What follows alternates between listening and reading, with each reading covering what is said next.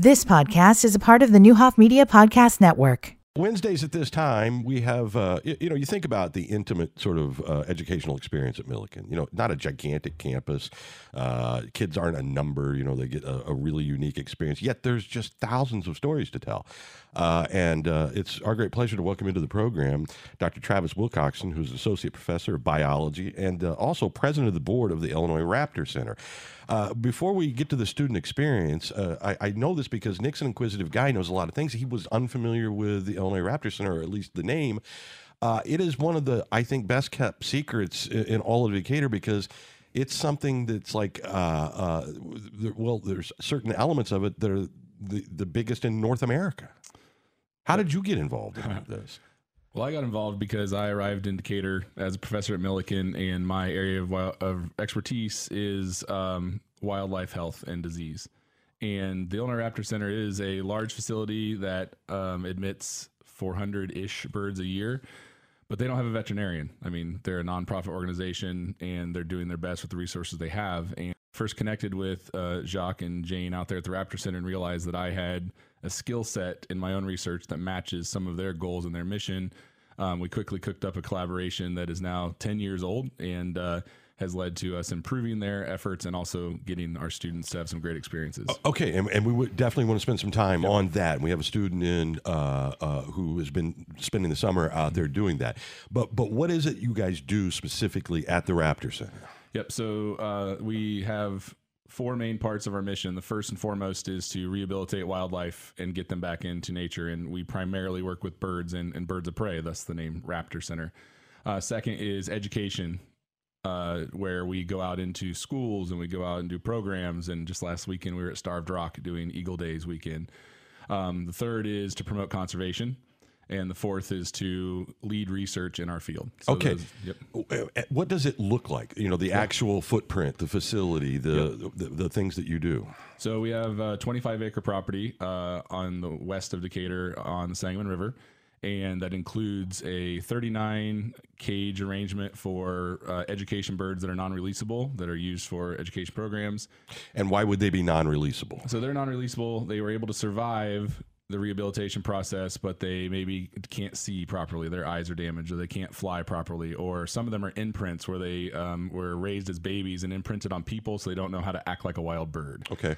But so they live a happy life, just not able to go out and do the nature thing. Very true. They they're treated well. They're fed uh-huh. every day, and they get to go out and educate the public. Okay. Um, the rest of the facility is about the rehab. So we have a wildlife hospital that is separate from the facility where we have the occupation center, and we have flight cages where the birds actually get to go through physical therapy and rehabilitation in those spaces. And that includes the 404 foot super flight, which is the largest flight cage in North America that allows bald eagles to obtain full dynamic flight indoors. Okay, how do the birds get to you? So the public plays a huge role in that. We do not have a rescue team. We do not have enough people or resources to go out every time someone sees an injured bird and go pick it up for them. We have to ask them and rely on them to safely secure the bird in a box or something and show up at our front door with it, which is really one of the only ways we get to interact with the public on our property as it pertains to the raptors. Okay, I, am I'm, I'm trying to figure out how I put a bald eagle in a shoebox to bring to you guys. I, I, mean, how does that happen? The last times I was there when a bald eagle came in, it was in a uh, 96 gallon garbage bin. Really? That they put in the back of their pickup truck. That is absolutely amazing. Uh, all right. Well, Allie McPherson is with us as well, junior biology major on a pre physician's assistant track uh, at Millikin. Uh, also, captain of the Millikin volleyball team, huh? Yeah. How are you doing this morning? I'm good. How are you? Good. Tell me about what you did this summer with the Raptor Center. So I tested um, invest like trade offs in investment in reproduction and innate immunity in songbirds with um, Dr. Wilcoxen. So pretty much we have like a banding station set up at the Raptor Center, which is like such a blessing for me. Um, and I had a scholarship to do research over the summer. So I met with Dr. Wilcoxen and um, we kind of developed this plan to go out and ban these birds and take blood and go and test to see if their investment in their reproduction, so like developing a brood patch in females um, and a cloacal protuberance in males, um, would affect their health. So like kind of Okay, I'm, I'm I feel very daunted right now. I I, I, uh, I, want to know first. If we can go back to what a trade-off in investment in immune defenses is. What does that mean? So pretty much, it's like, it's it kind of it kind of is like what it sounds like. It's like a trade off. So it's like you just kind of trade it. So like they invest in their offspring so that they can survive and kind of not themselves. You know. if that makes Okay. So, um, break this down. I mean, because these are important. I mean, first of all, these experiences, right? I- I, mean, most people in this area have not even been to your property to have this thing here for students to have hands-on, right? That's that's really cool. For sure. So yeah, so a lot of what Allie's talking about really is there's a finite amount of energy that any animal has available. Okay. There's resources that are limited. And if they're going to put energy towards one thing like nesting and eggs, they may have to sacrifice something else like their own ability to fight disease. And to explore those give and take, those trade offs are what Allie was really focused on. Right.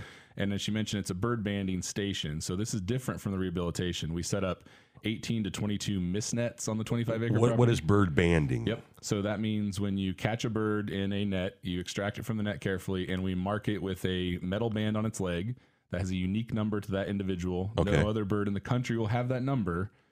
And therefore, if it's ever captured again or seen again, we know that's our bird, came from here, how old it is. And um, then that's all lives in a digital space. Correct. It's uh, the federal government actually regulates all bird banding, and it goes to a centralized database uh, where everybody that bans birds throughout the country submits their data. It's also a method to track bird populations um, countrywide. That's fascinating. Um, I will also point out that that is one of the ways in which the public can fully engage with the Illinois Raptor Center because the bird banding station is open to the public. Okay, that's something that people can see. Correct, and um, that's that's we can't show off rehabilitated birds or birds that are sick or injured, but the property part where we have the bird banding station is separate from that, and so we actually post our schedule on our bird banding Illinois Raptor Center bird banding station Facebook page in March, and we go all the way through May, and people can come out and visit us anytime. I, I think they should. I mean, it really, it- you know, I, there's so many great things that happen under a lot of people's radar, right? And they just don't, if they're not in that world, they just don't see it. You guys got to spend the summer out there, and you've been for 10 years. It's pretty amazing. Uh, what are the surprising things th- th- about birds that we don't know, the rest of us? I think just uh, the pure resilience of birds and their amazing abilities to survive despite all of the challenges that they face in nature. I mean, whether it's a uh, some of these birds that we study um, that we capture and we put bands on weigh five grams. Right. That's as much as five M and M's, and that's a bird that's going to migrate. All right. Last week, miles. I'm sitting looking out my, my window, right, my Mm-hmm. back window off my patio, and and everything was iced. I mean, Mm-hmm. everything was, you know, no one was going to school, cars couldn't get anywhere, and I'm watching this bird on a power line, Yep. and I'm thinking, how do they not freeze? I, I, I mean, you know, it's literally wind chill was 22 below zero. And unfortunately, sometimes they do. Yeah. Um, but otherwise, uh, you know, it's about uh, finding small open habitat that are protected, um, hunting at the right times. Uh, some of it is some of the other small animals that are also trying not to freeze are out seeking food, so it provides a food resource for the predators in particular. Um, but in reality, during a cold snap like that, there will be a significant number of wild animals that just don't survive, and some of them. While they're injured and sick, end up in our front door Right. at the Raptor Center, and we do try to get them back out there. But to your point about weighing five M and M's, uh, you, you know what is about the feathers and the under? I mean, that, that is able to keep them warm, as fragile as they are. For sure. So I mean, it's an amazing, you know, insulatory tool. I mean, that's why we fill our our coats with, With down. yes, yes, I get it.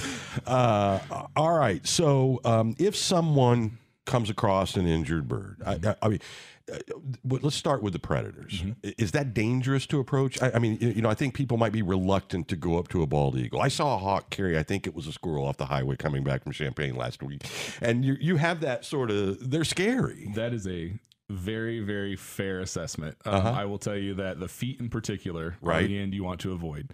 Their beaks are great for tearing their food up, but the feet are where they do their work, their best work.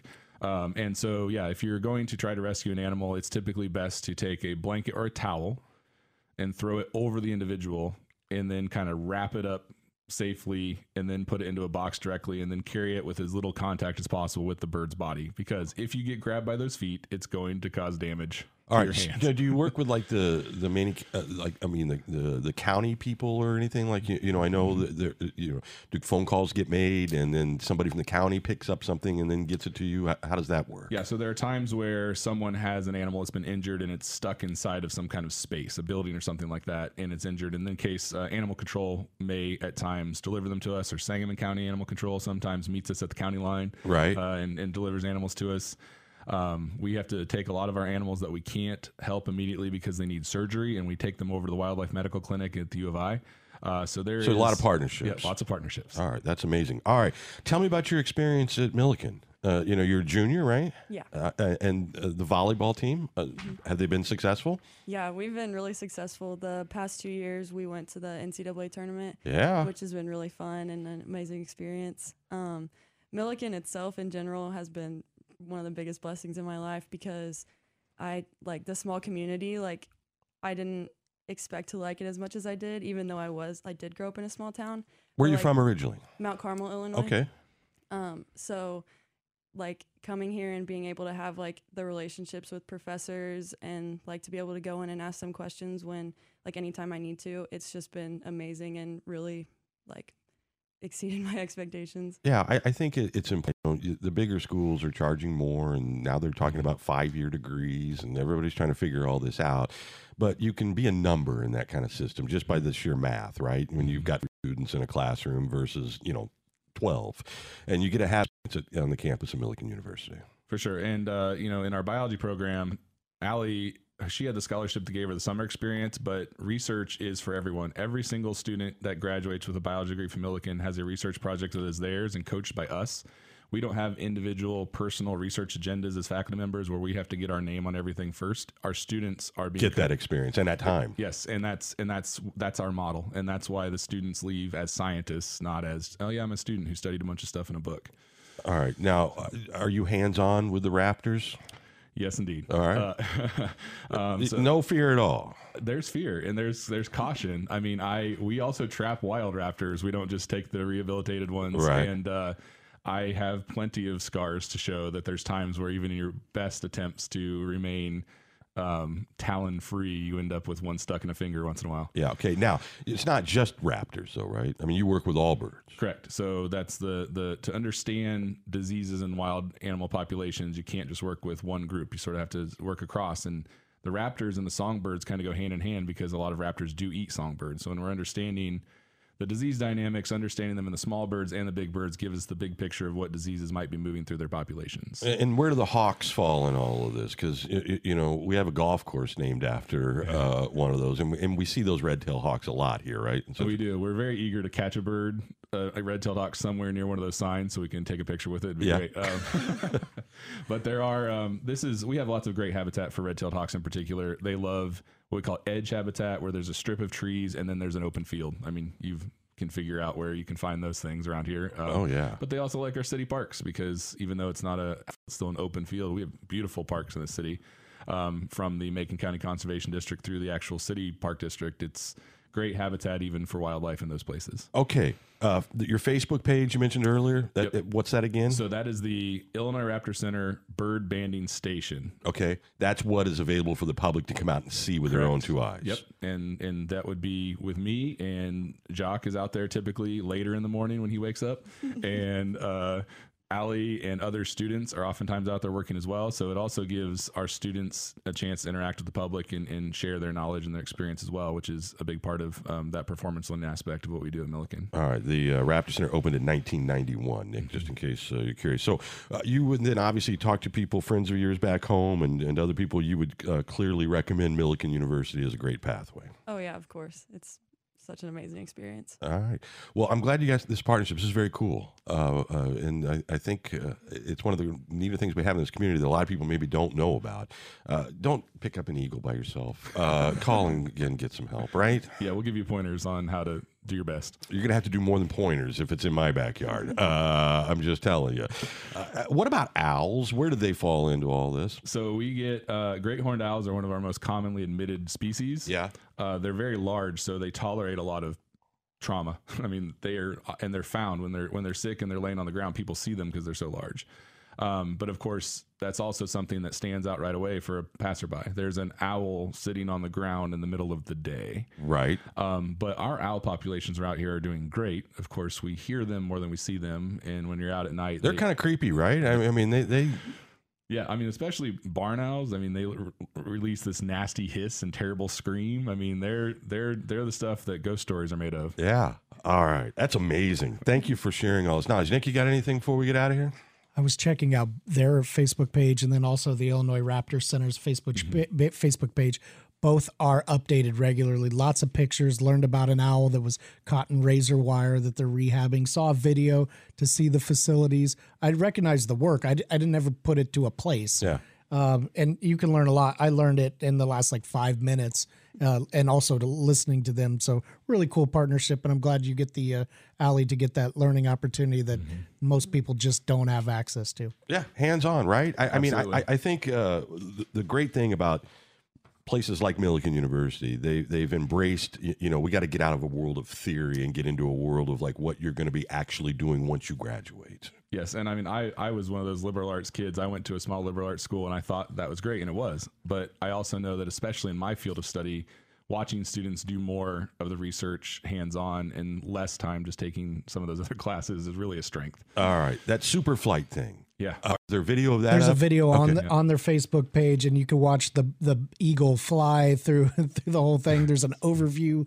I mean, it's really neat. Jacques has a really cool place out there, and uh, I'm excited to maybe get down there and see it. All right, uh, and you mentioned Jane Seitz and uh, Joe Fassett. I mean, you have several people that you work with, you, you know, that have been instrumental in making this thing go all these years. Correct. Yeah, that's our board. Um, yeah, so that's that's uh, that's what we do. All right, guys, we appreciate it. Thank you very much. Thank you so much. You've been listening to the Neuhoff Media Podcast Network. For more, visit neuhoffmedia.com.